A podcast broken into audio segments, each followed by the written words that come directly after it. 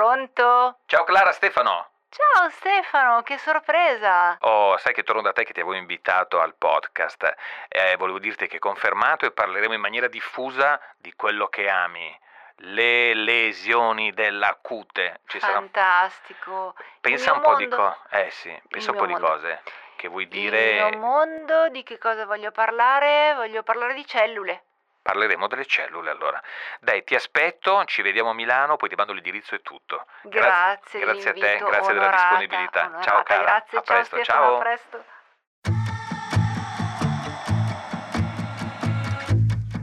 Gli ascoltabili presenta Una macchina chiamata corpo. Sono Stefano Guerrasio, sono un chirurgo ortopedico e divulgatore. In questo podcast voglio mostrarvi il lato umano della medicina attraverso i suoi protagonisti. Voglio farvi conoscere la persona prima del professionista e poi attraverso il professionista avvicinarvi consapevolmente a temi che potrebbero coinvolgervi o coinvolgerci da vicino. Sono convinto che sapere e conoscenza siano la prima difesa contro dubbi e paure. Il primo passo quindi per un corretto approccio al percorso di cura. L'ospite di questa puntata si chiama Clara Maino, laurea in scienze infermieristiche, esperta, potremmo dire specializzata in vulnologia, responsabile infermieristica dell'ambulatorio a medicazioni avanzate del presidio ospedaliero San Gerardo a SST Monza. Clara, grazie di essere qui nonostante il temporalone in tangenziale, la tempesta, i tronchi, sa che oggi è stato un disastro per tutti arrivare. È un piacere averti con noi all'interno di un podcast che è dedicato alle meraviglie del corpo umano di questa macchina chiamata corpo ed è un piacere parlare con chi si occupa della cura di fatto di quella parte del corpo, che poi ci ragionavo stamattina, che ha una funzione importantissima, cioè quella parte del corpo che ci separa dall'ambiente ma allo stesso tempo ci mette in estremo contatto con l'ambiente. Sto parlando della cute. Il nostro biglietto da visita. E tu aiuti chi ha sofferenze spesso importanti della cute, perché la cute innanzitutto la vediamo. La cute se ci facciamo male ci vediamo, se una cosa va male e te lo diranno anche, giusto? Il Esattamente. dottore qua non, non si chiude, il sangue, una spurga, esce il siero, mi sporco il lenzuolo. Ma ho usato prima il termine vulnologo. Chi, chi- chi è il vulnologo? Che è un- uno dei personaggi di Star Trek, quello con l'orecchia a punta. Allora, il vulnologo viene da vulnus. Quello vulnus è la cura della cute. Quindi noi siamo degli esperti che ci occupiamo di cura della cute, tutto ciò che è una perdita di sostanza. Voi chirurghi operate ed avvicinate due margini, quindi una ferita chirurgica che chiude per prima intenzione. Tutto ciò che invece viene lasciato per seconda intenzione deve essere curato o per un fattore fisiologico che avviene naturalmente dal corpo umano o grazie all'intervento di noi vulnologi. Molto interessante perché hai detto prima intenzione, seconda intenzione. Quindi la prima intenzione è il chirurgo che avvicina il taglio dalla sutura, quindi tac, quella guarisce, si spera appunto in due settimane, sette giorni, 20, quello che è. Ma può succedere, come appunto hai detto tu, che ci voglia una seconda intenzione, cioè che la ferita non chiude dall'alto, ma dai piani sottostanti. Pian pianino si avvicina, si avvicina, si avvicina, si avvicina, finché cute contro cute dici "Eh, è guarita. E tu lavori lì, in quel delta di tempo tra il meno 3 e il più 2. Io lavoro in un delta di tempo e lavoro con le cellule che sono sottostanti, come tu hai detto, si avvicina, si avvicina a tutti gli strati della cute, l'epidermide. Sottostanti ci sono tendenzialmente delle cellule che sono fibroblasti e noi coltiviamo. Infatti tu giustamente ci hai chiamato vulnologi, io ehm, amo chiedere eh, come spiegazione ai miei pazienti che siamo le regine delle cellule, cioè le cellule vanno coccolate. The Queen of the Cell davanti. Hai visto la regina degli scacchi? tu? Esatto. Che bella. Bellissimo. Invece tu sei the Queen of the Cell e quindi the Queen of the Cell tu coccoli i fibroblasti e li fai crescere per seconda intenzione. per seconda intenzione. Intenzione. Abbiamo detto dei termini e li specifichiamo perché vogliamo essere veramente divulgativi. Noi parliamo pelle o cute, sono uguali, però cor- più correttamente, quando parliamo di quello che fai tu, dovremmo parlare di apparato tegumentario che è dato da un insieme no, di, di, strutture. La cute, che è fatto da quello che avrà sentito dire l'epidermide del derma, e che sia che uno pesi 120 kg, che ne pesi 50, epidermide e derma hanno uno spessore di 2 mm. Il derma contiene i bulbi periferi, cioè quelle sacchetti da cui nasce il pelo, a cui è attaccato tra l'altro un muscoletto microscopico che però fa orripilare, cioè tira i peli dritti.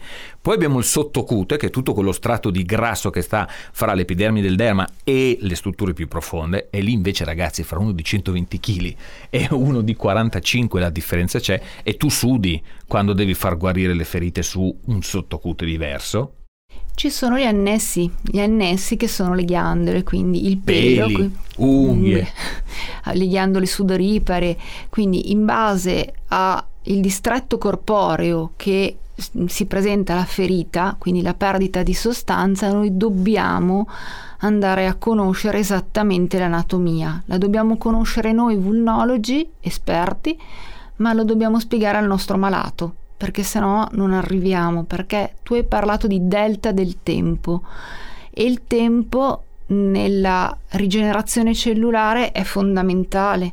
Non tutte le cellule che incontriamo hanno lo stesso tempo di rigenerazione e quindi il paziente, tu giustamente prima ironicamente dicevi ti chiede quando guarisce e come guarisce, ma deve sapere che non tutte le cellule rigenerano nella stessa maniera. E che quindi ci vuole, noi diciamo calma e gesso, voi cosa dite? As- aspetta, tempo e cute. 4-6 settimane. 4-6 settimane. Quindi ragazzi, adesso ve la butto là, prima di farvi male, sbucciarvi, sappiate che se vi fate male 4-6 settimane, settimane, se dovete partire per il mare, tam, vi siete giocati la possibilità di fare un po' di bagni. Aggiungiamo un aspetto, 4-6 settimane nella fisiologia. Nella quando, fisiologia, quando se si complicano le cose possono arrivare anche a 8-16 settimane. 8 settimane per chi non ama la matematica sono due mesi, 16 settimane vuol dire che siamo arrivate a Natale. Da, da, da, adesso devo partire per le vacanze estive, guarisco a, all'Epifania. Quindi i tempi sono molto lunghi. Esatto, quindi i tempi sono molto lunghi e ri- bisogna sempre rispettare ovviamente la rigenerazione cellulare con delle azioni dirette e indirette. Le azioni indirette, dirette ovviamente sono coordinate da noi, regine delle cellule o rede.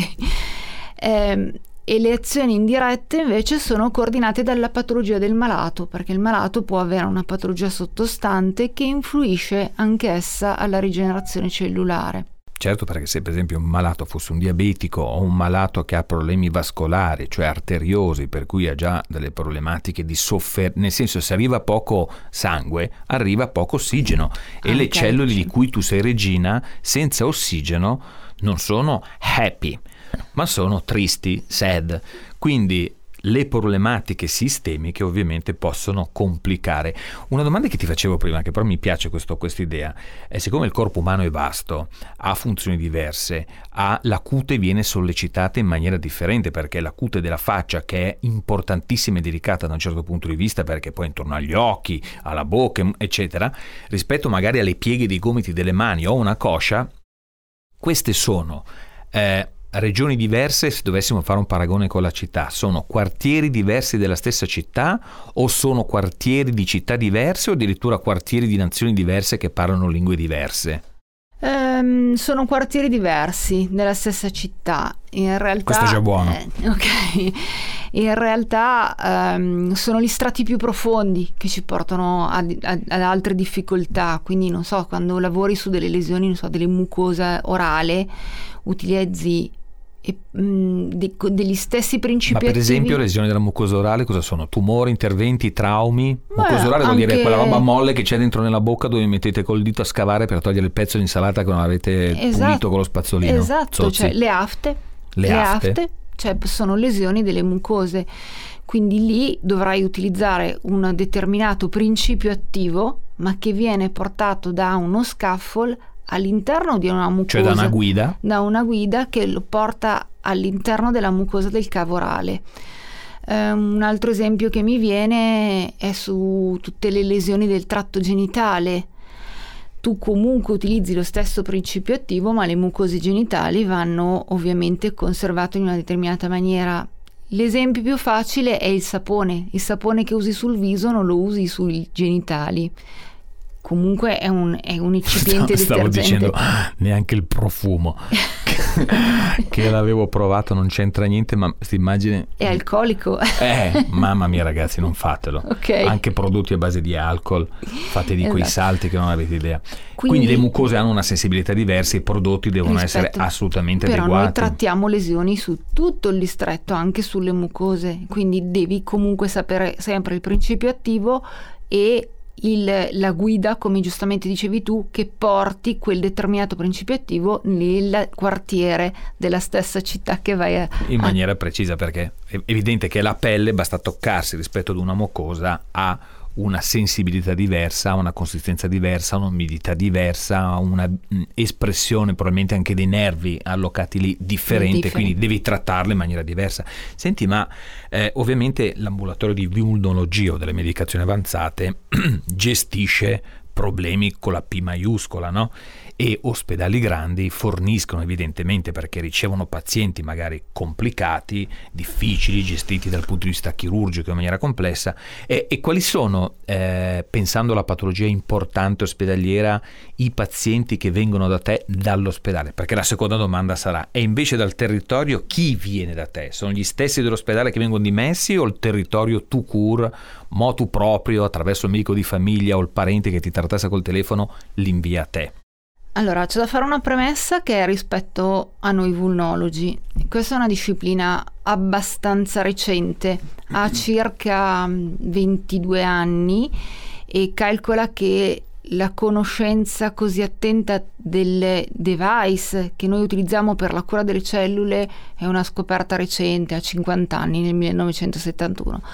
Questa promessa te l'ho fatta perché non in tutti gli ospedali esistono ambulatori Eh, dedicati. esatto. Infatti ho detto l'ospedale importante di riferimento drenano magari patologie molto Esatto. più importanti che... Esatto, l'altra cosa molto, mh, come dire, importante da sapere è che esiste un percorso di studi, che è stato il mio, che è un percorso universitario di un master post laurea per la qualifica in vulnologia.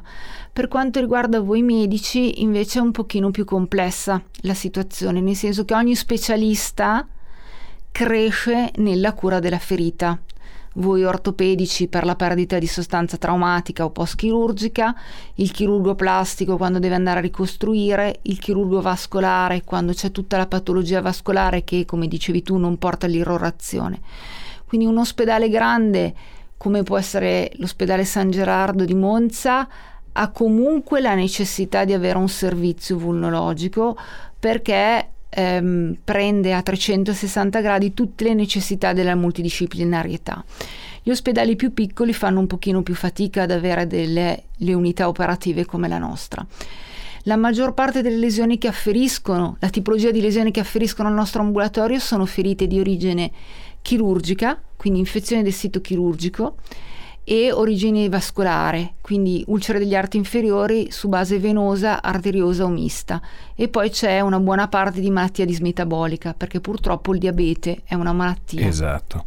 che- C'è una quantità di pazienti diabetici come i positivi al Covid. Covid. C'è una quantità di gente positiva al Covid in giro che non sa di esserlo, c'è un- una quantità di pazienti diabetici in giro che non sa di esserlo e lo scopre perché magari comincia a fare tantissima pipì, tantissima pipì, tantissima pipì, si chiama poliuria, abbiamo fatto una puntata con l'urologo e lì si scopre che c'è il diabete, il diabete fa danni incredibili. Eh, anche noi facciamo delle diagnosi secondarie della malattia dismetabolica perché generano delle lesioni traumatiche, quindi picchiano in casa con lo sportello alla lavastoviglie, il comodino, gli anziani. Ehm, un'altra causa importante è eh, a volte si, si taglia male l'unghia, Sì? si usano male i taglienti, quindi ci si procurano delle, non so, facendo delle rimozioni un po' cruente delle callosità.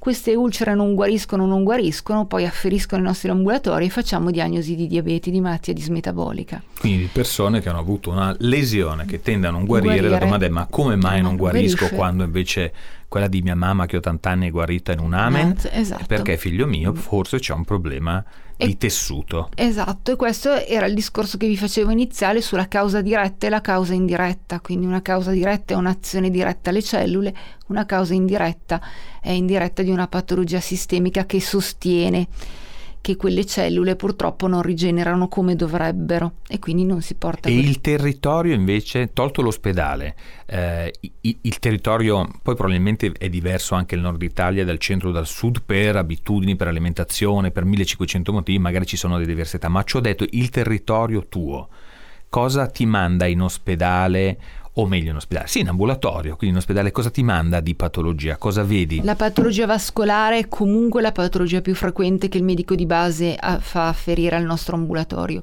La seconda patologia, e mi dispiace non avere un'epidemiologia, c'è un dato reale, ma invece è un dato assolutamente non puro, è le lesioni da pressione, quindi le lesioni da decubito, quelle che conoscete come lesioni da decubito, perché il paziente che ha una lesione da decubito sul territorio non può accedere all'ambulatorio di vulnologia.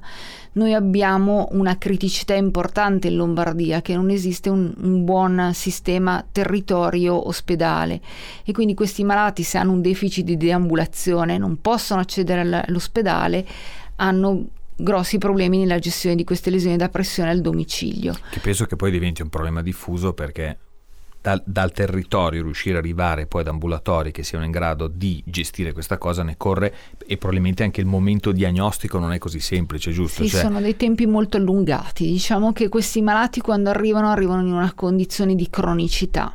E questo è un problema. E questo è un per sé. problema, è un problema per il malato ed è un problema anche per noi, perché noi più aspettiamo che quella cellula cronicizza e più facciamo fatica a guarirla.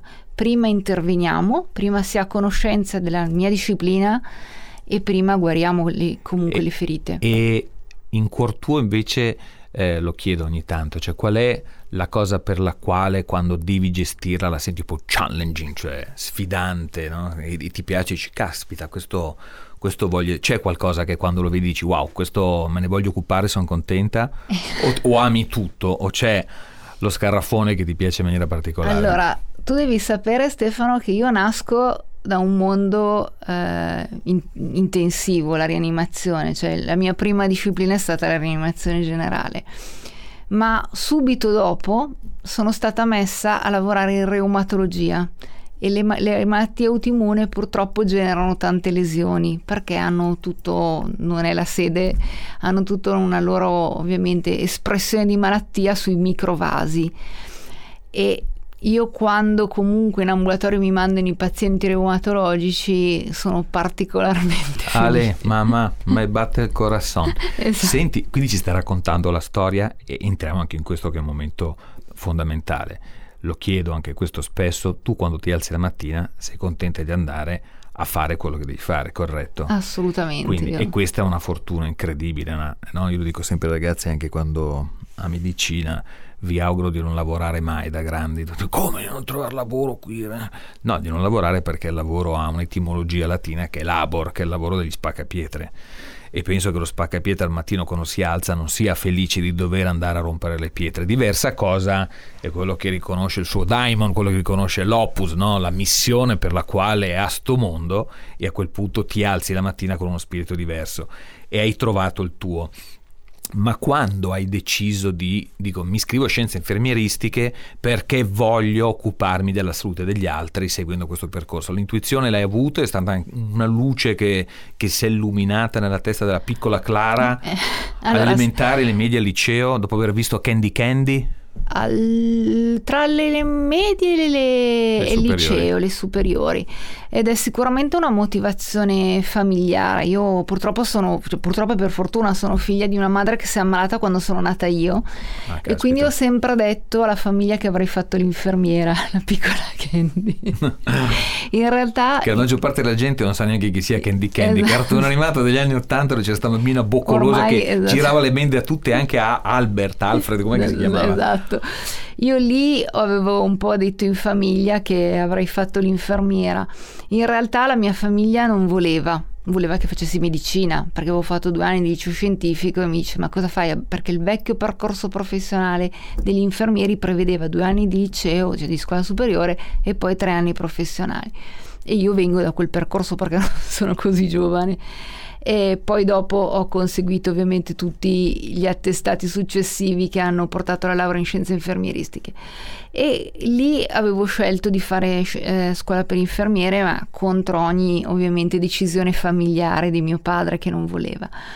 Invece l'aspetto della vulnologia è nato in rianimazione generale perché in rianimazione generale ehm, non ci sono stata tantissimo tempo, ci sono stata circa tre anni eh, in questi tre anni nascevano le nuove medicazioni avanzate, queste medicazioni in ambiente umido e sai che la rianimazione è un mondo stregato dove arriva tutta questa tecnologia, queste medical Sono device. la Formula 1 Esatto, dell'ospedale da un certo esatto. punto di vista. Assolutamente.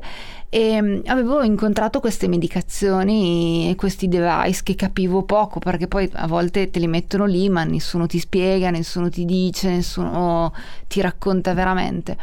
E eh, tipo nove mesi dopo che mi avevano presentato questa nuova tecnologia io rimango in gravidanza della mia prima figlia e quindi esco da questo mondo stregato e fatato di cose bellissime e il mio vecchio primario che mi aveva avuto mi aveva chiesto appunto di andare a aprire la reumatologia perché a Monza non c'era questa unità di reumatologia e poi lui proprio mi disse ma insomma adesso sei mamma non puoi assolutamente continuare a fare i turni cioè mi aveva mm, come dire demolito il mio mondo stregato della rianimazione e io gli dissi va bene professore vengo apro la reumatologia a Monza però mi deve far continuare a studiare queste medicazioncine qua che ho visto lì e non Perché so avevi già capito che c'era qualcosa Ah, di sì, interessante. che c'era insomma. qualcosa di interessante, cioè mi parlavano che appunto incarceravano i batteri, ehm, prend- stressavano le cellule, dicevo ma come, Come fa? fai a stressare la cellula? esatto.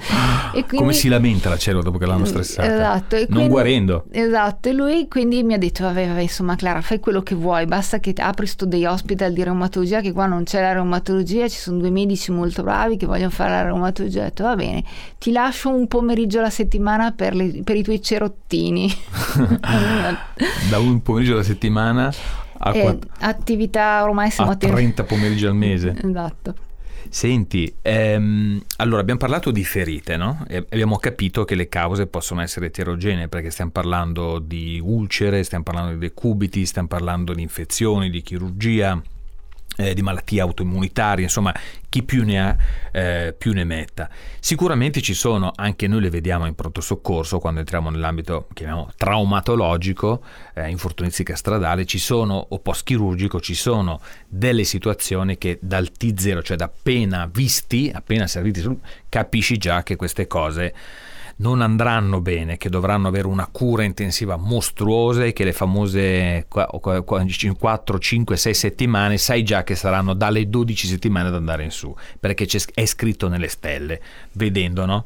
E tu però hai a disposizione, per fortuna, proprio perché fin dall'inizio sappiamo che le cose non si metteranno male, ma sono già messe male, hai a disposizione una serie di strumenti che sono da un certo punto di vista l'ABC delle cose che poi si declina magari con un livello diverso, ma ci sono anche strumenti tecnici. Per esempio, eh, e li puoi utilizzare questi soprattutto in ospedale, che raccontiamo che cos'è la, la- la- le terapie a pressione negativa, per esempio, che cosa servono, proprio sfruttando il concetto che la guarigione per seconda intenzione parte dal deep, dal profondo, per poi pian pianino salire alla luce.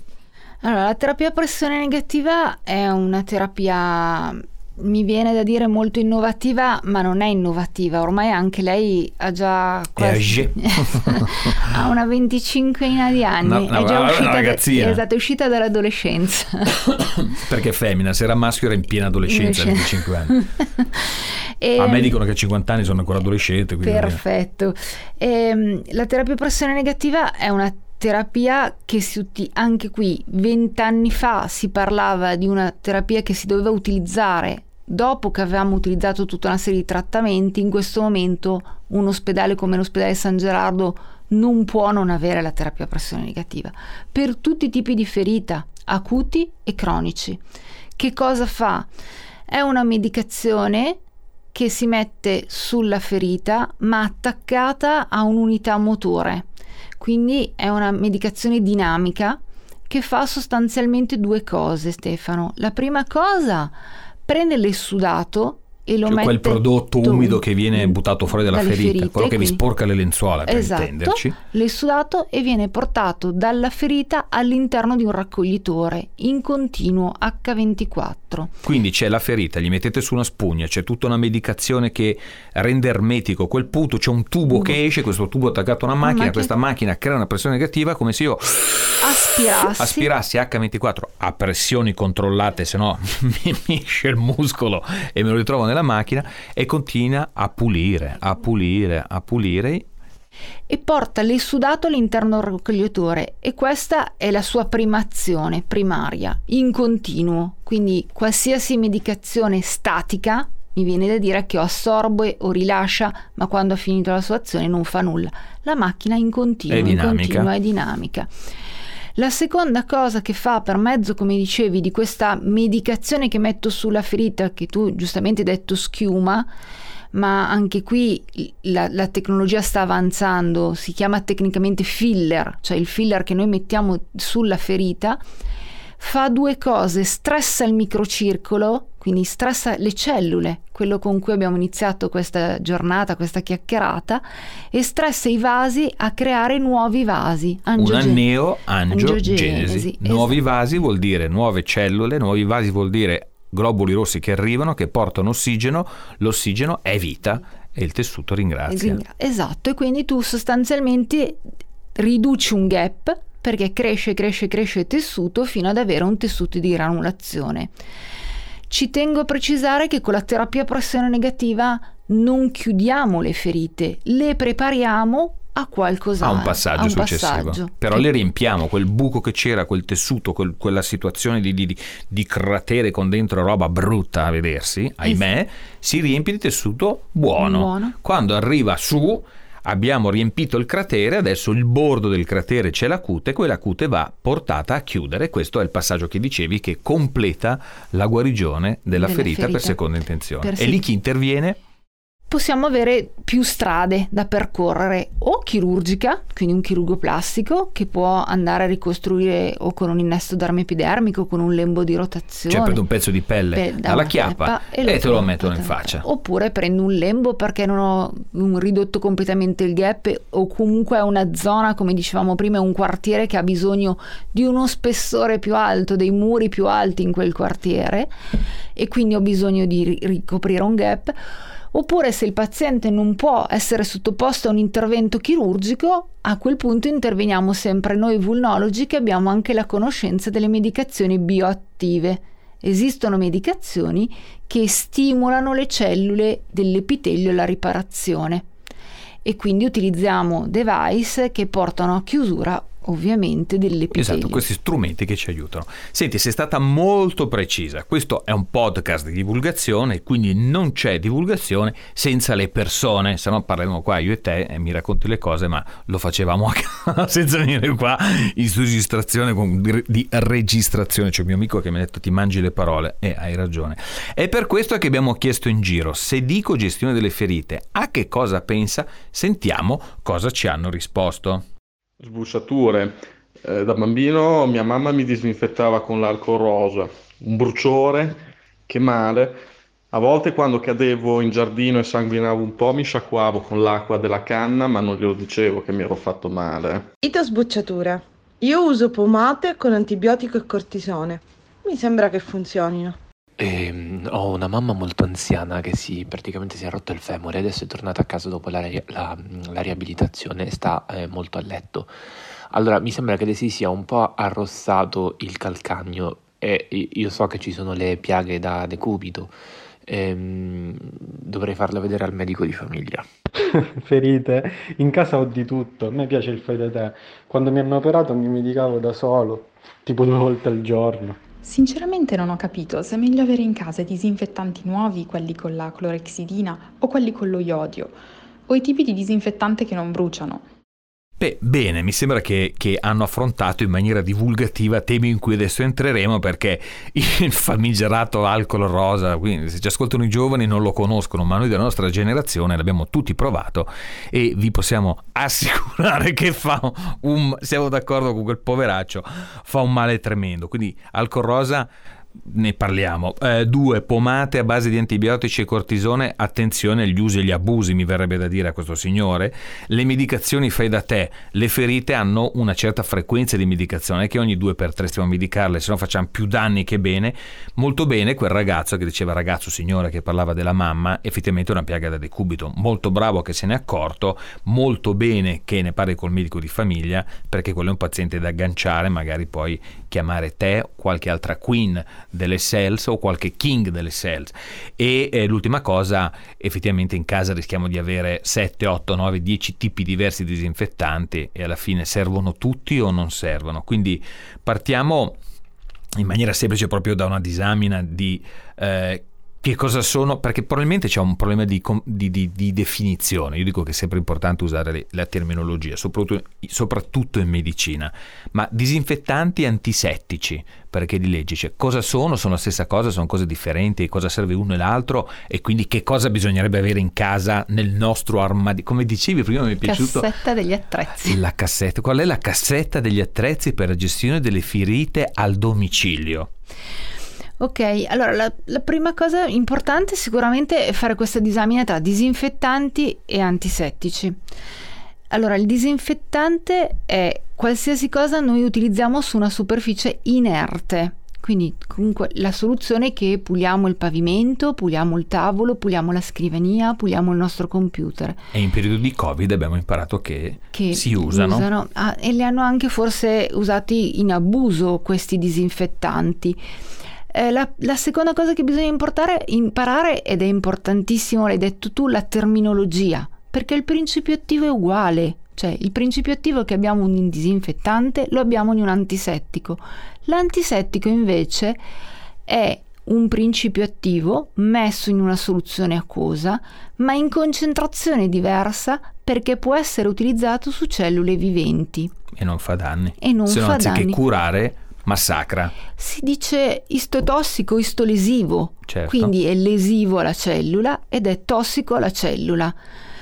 Quindi è importante avere in casa un antisettico per cute lesa sì. in soluzione acquosa e non un disinfettante, perché un disinfettante è comunque qualcosa che usiamo per pulire il pavimento. Scrivetevelo, antisettico in soluzione acquosa che vada bene per la cute, cute lesa. lesa.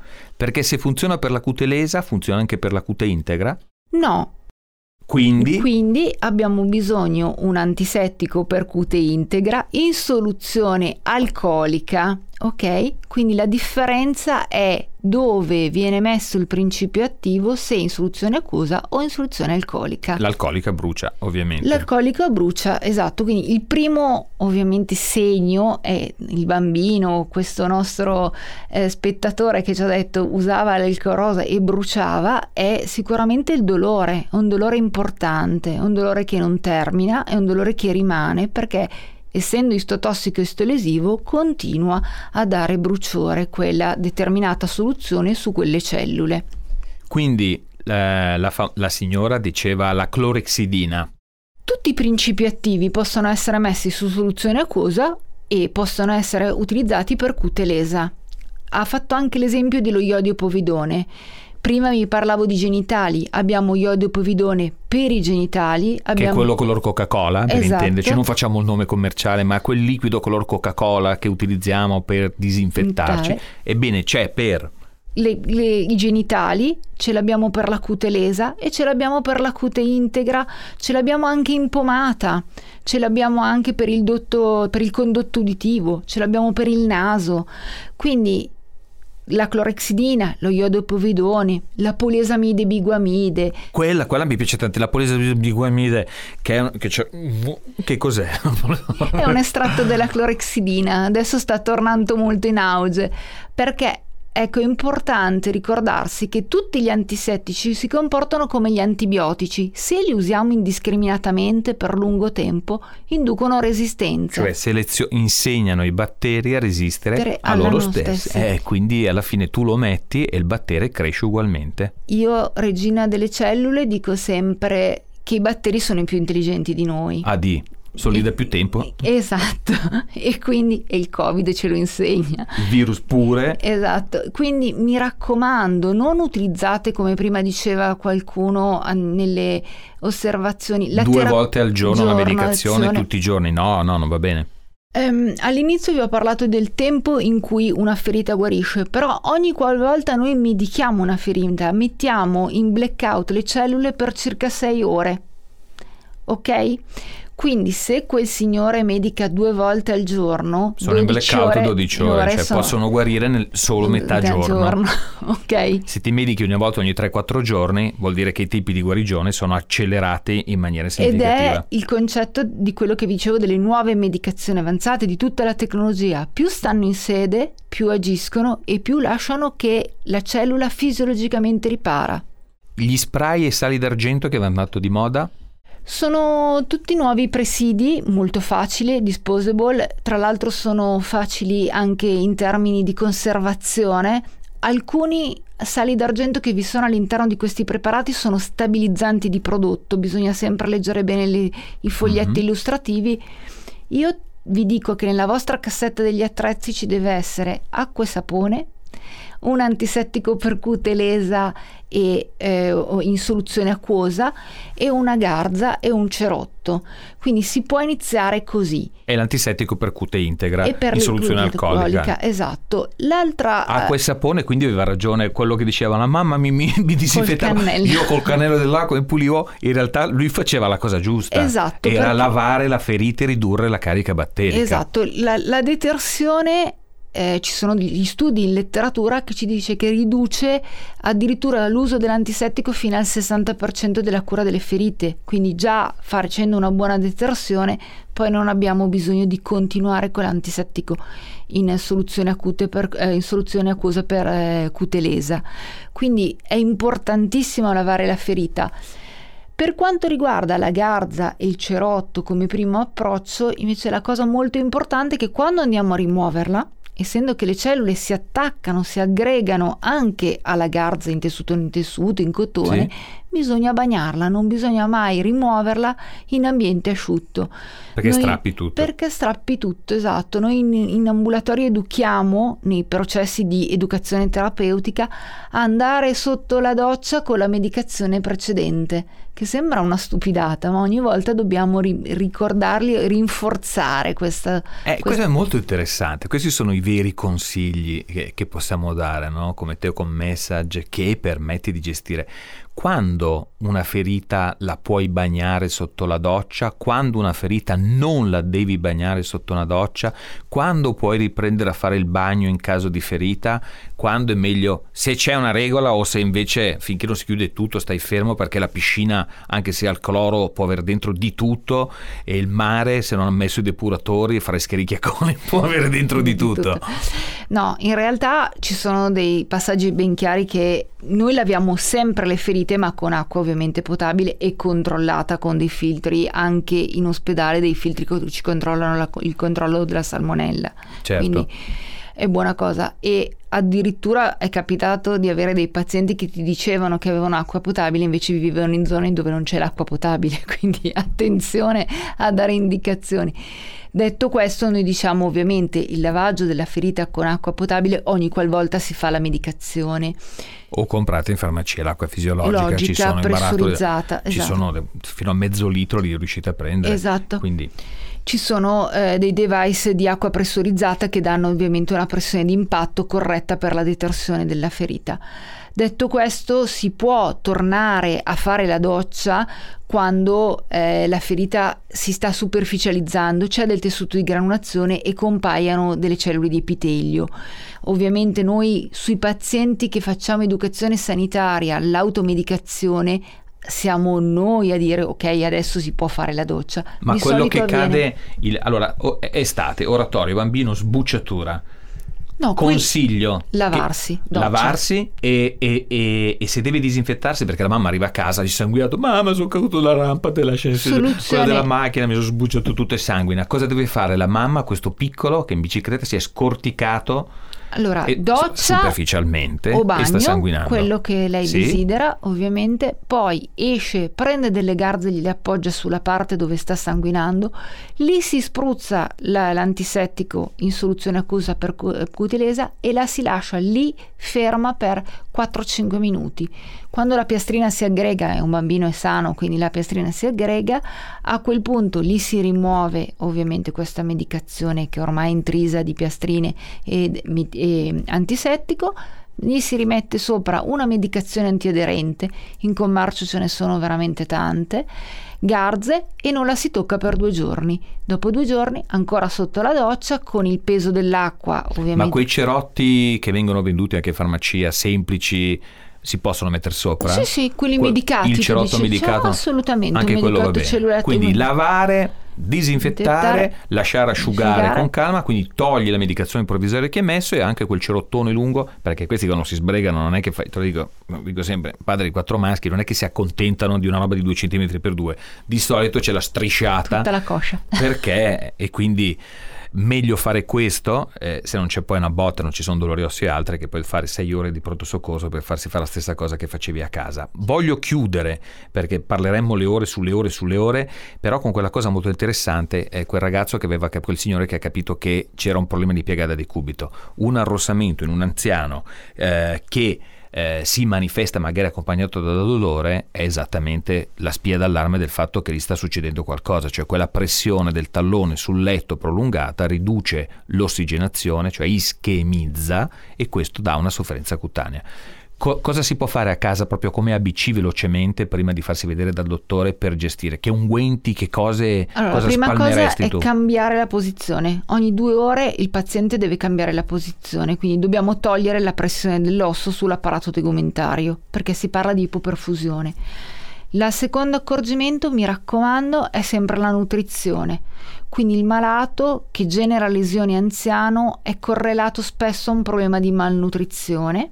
Mhm. L'altro aspetto è comunque utilizzare sempre la detersione e delle eh, umettanti che fanno da protezione e ehm, nutrimento. Quindi esistono adesso creme, quindi sono Sì. sostanze umettanti che hanno la duplice funzione, che sono creme di protezione e creme di nutrimento. Quindi iniziare a spalmare ovviamente la zona con eh, Quante volte al giorno questo viene Due, fatto? mattina e sera, In tranquillamente. farmacia ci sono, quindi uno può andare in farmacia e dire per favore mi date delle soluzioni umettanti Tanti- per gestione di piaga di cubito ci sono e gliela si spalma la mattina, mattina e sera come un Ecco, sciroppo. uno- Stefano, una cosa importante è che quando compare un arrossamento in un anziano, in un tallone, in un sacro, è, è un- il test più facile per avere come campanello d'allarme e chiamare subito il medico di medicina generale è una zona rossa, io lo tocco, questo rossore varia la digitopressione, è il primo stadio dell'ischemia.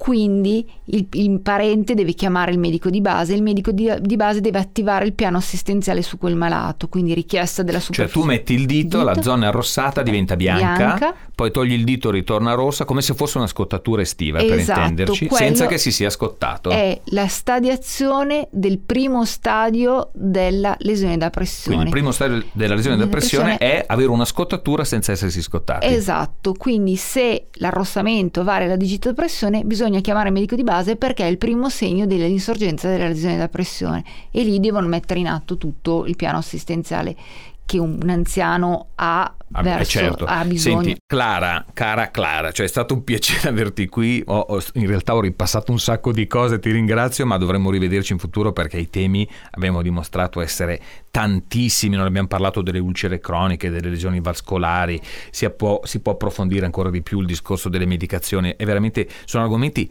che coinvolgono veramente tutti in maniera trasversale perché chi non ha un figlio che si è sbucciato alzi la mano tanto non lo vediamo bugia voi che invece siete all'ascolto tornate sugli ascoltabili settimana prossima per un nuovo episodio di una macchina chiamata corpo la medicina vista da professionisti che sono anche esseri umani e devo dire veramente che abbiamo questo un thread di persone veramente piacevoli con noi ciao da Stefano Guerrasio Ciao da Clara Maino, grazie di tutto. Grazie a te, a è stato un presto. piacere. Adesso mi sbuccio e vado a mettermi una soluzione acquosa percute Lesa. percute lesa.